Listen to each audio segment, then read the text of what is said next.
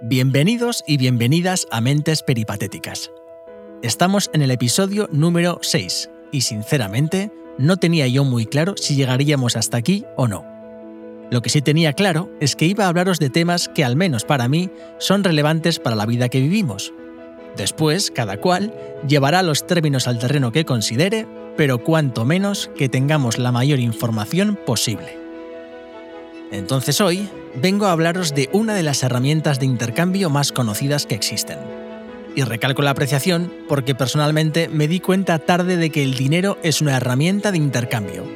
Y nada más, no debería tener valor emocional. Habrá personas a quien les guste más y a quien les guste menos. Pero lo importante para hacer un buen uso de él y sobre todo entenderlo es desvincular al dinero de cualquier creencia y emoción y cuando realmente eso ocurre y se interioriza dentro de nosotros, ocurre un gran cambio, os lo aseguro. Y os pongo un ejemplo claro. Cuando os menciono la palabra rico, a nivel económico, claro, ¿no os viene a la mente una persona ricachona llena de ostentosidad? Imagino que a una importante mayoría, sí. Y claro, ahí reside el error. Por una cuestión interesada o no, que yo diría que sí, la mentalidad de las personas referente al dinero es negativa. Y por ello, muchas veces dejamos que se escape, no llega a nosotros, lo perdemos o nos lo roban. Y además, cuando nos lo roban ni nos enteramos, y a veces hasta cuando nos enteramos nos da igual. Por lo tanto, si algo nos da igual, luego tenemos el derecho a quejarnos de que no lo tenemos o nos ocurren situaciones negativas con él.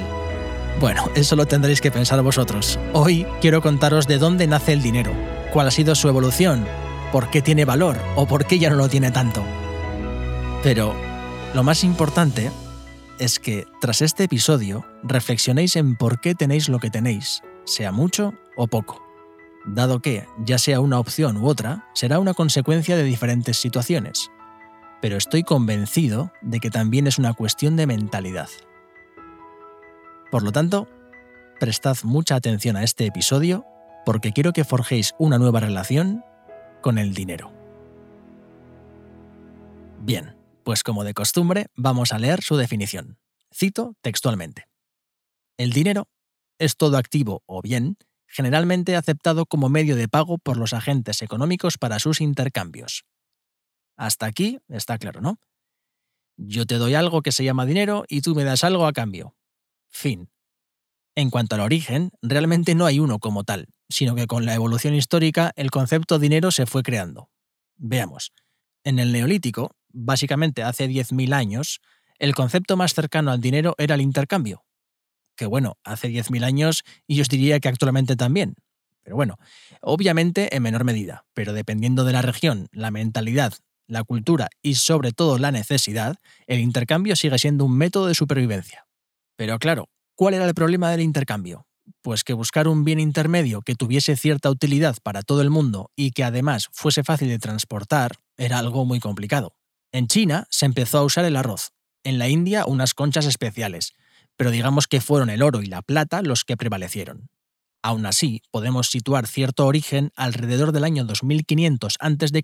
en Mesopotamia, donde se comenzó con la utilización de metales preciosos como forma de pago. Lo próximo fue el papel moneda, que menos mal que surgió, porque os imagináis que estuviéramos de un lado a otro con los lingotes de oro. Bastante peso hemos llevado con los libros. En fin, los mercaderes chinos decidieron hacer un tipo de pagaré. Este papel tenía un cierto valor y con él podías intercambiarlo por productos. Vamos, lo que viene siendo un tipo de bono Oroupon, Oroupalia o plataformas de esas que igual ya ni existen, que después intercambias por la experiencia o por el producto. Y ojo, que estamos hablando del año 620 aproximadamente, que no han cambiado tanto las cosas en ese sentido. Ah, y claro, visto el año, 620, os tengo que decir que no era papel como tal, obviamente, sino unas láminas negras que sacaban de la corteza del moral. Un tipo de árbol, vamos. Venga, venga, que llegamos a Europa. A Europa llegó en el año 1661, y como no, fueron los suecos, que seguramente también sean los primeros en abolir el papel moneda. Ya lo veremos, pero vamos, apostaría por ello. Bien, ellos hicieron algo similar a los chinos, un papel a modo de comprobante de un depósito de oro u otro metal. Y ojo al dato, que a España llegó en 1780. 120 años después. Madre del amor hermoso. Con esa referencia nos podemos hacer una idea de lo que actualmente nos llevan adelantados los suecos, y gran parte de Europa, claro. Maravilloso todo. Una vez sabido de dónde viene el dinero y por qué, debemos tener una conversación con nosotros mismos para saber para qué queremos ese dinero.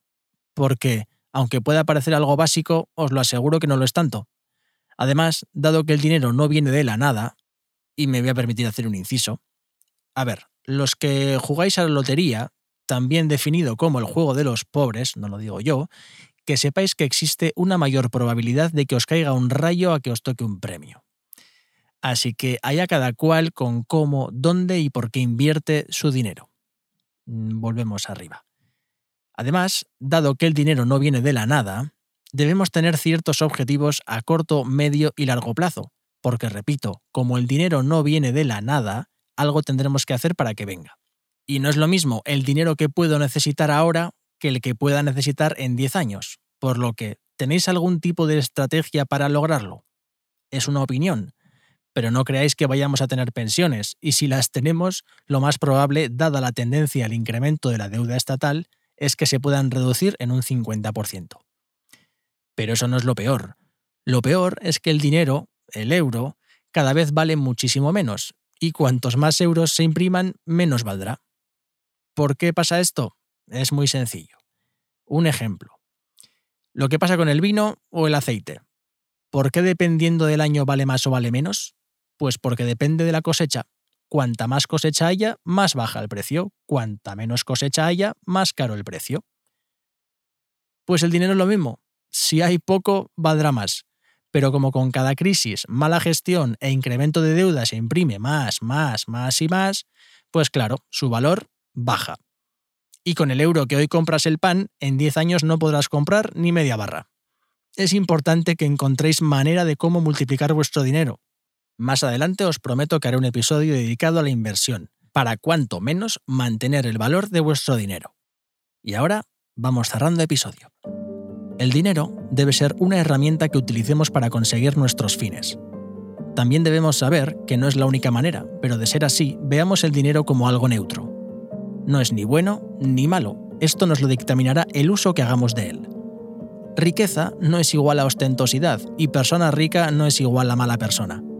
Es más, varias de las personas más ricas que conozco tienen una forma de vida de lo más normal. Quizás puedan tener una casa con más prestaciones que la media, pero es algo que me parece lógico.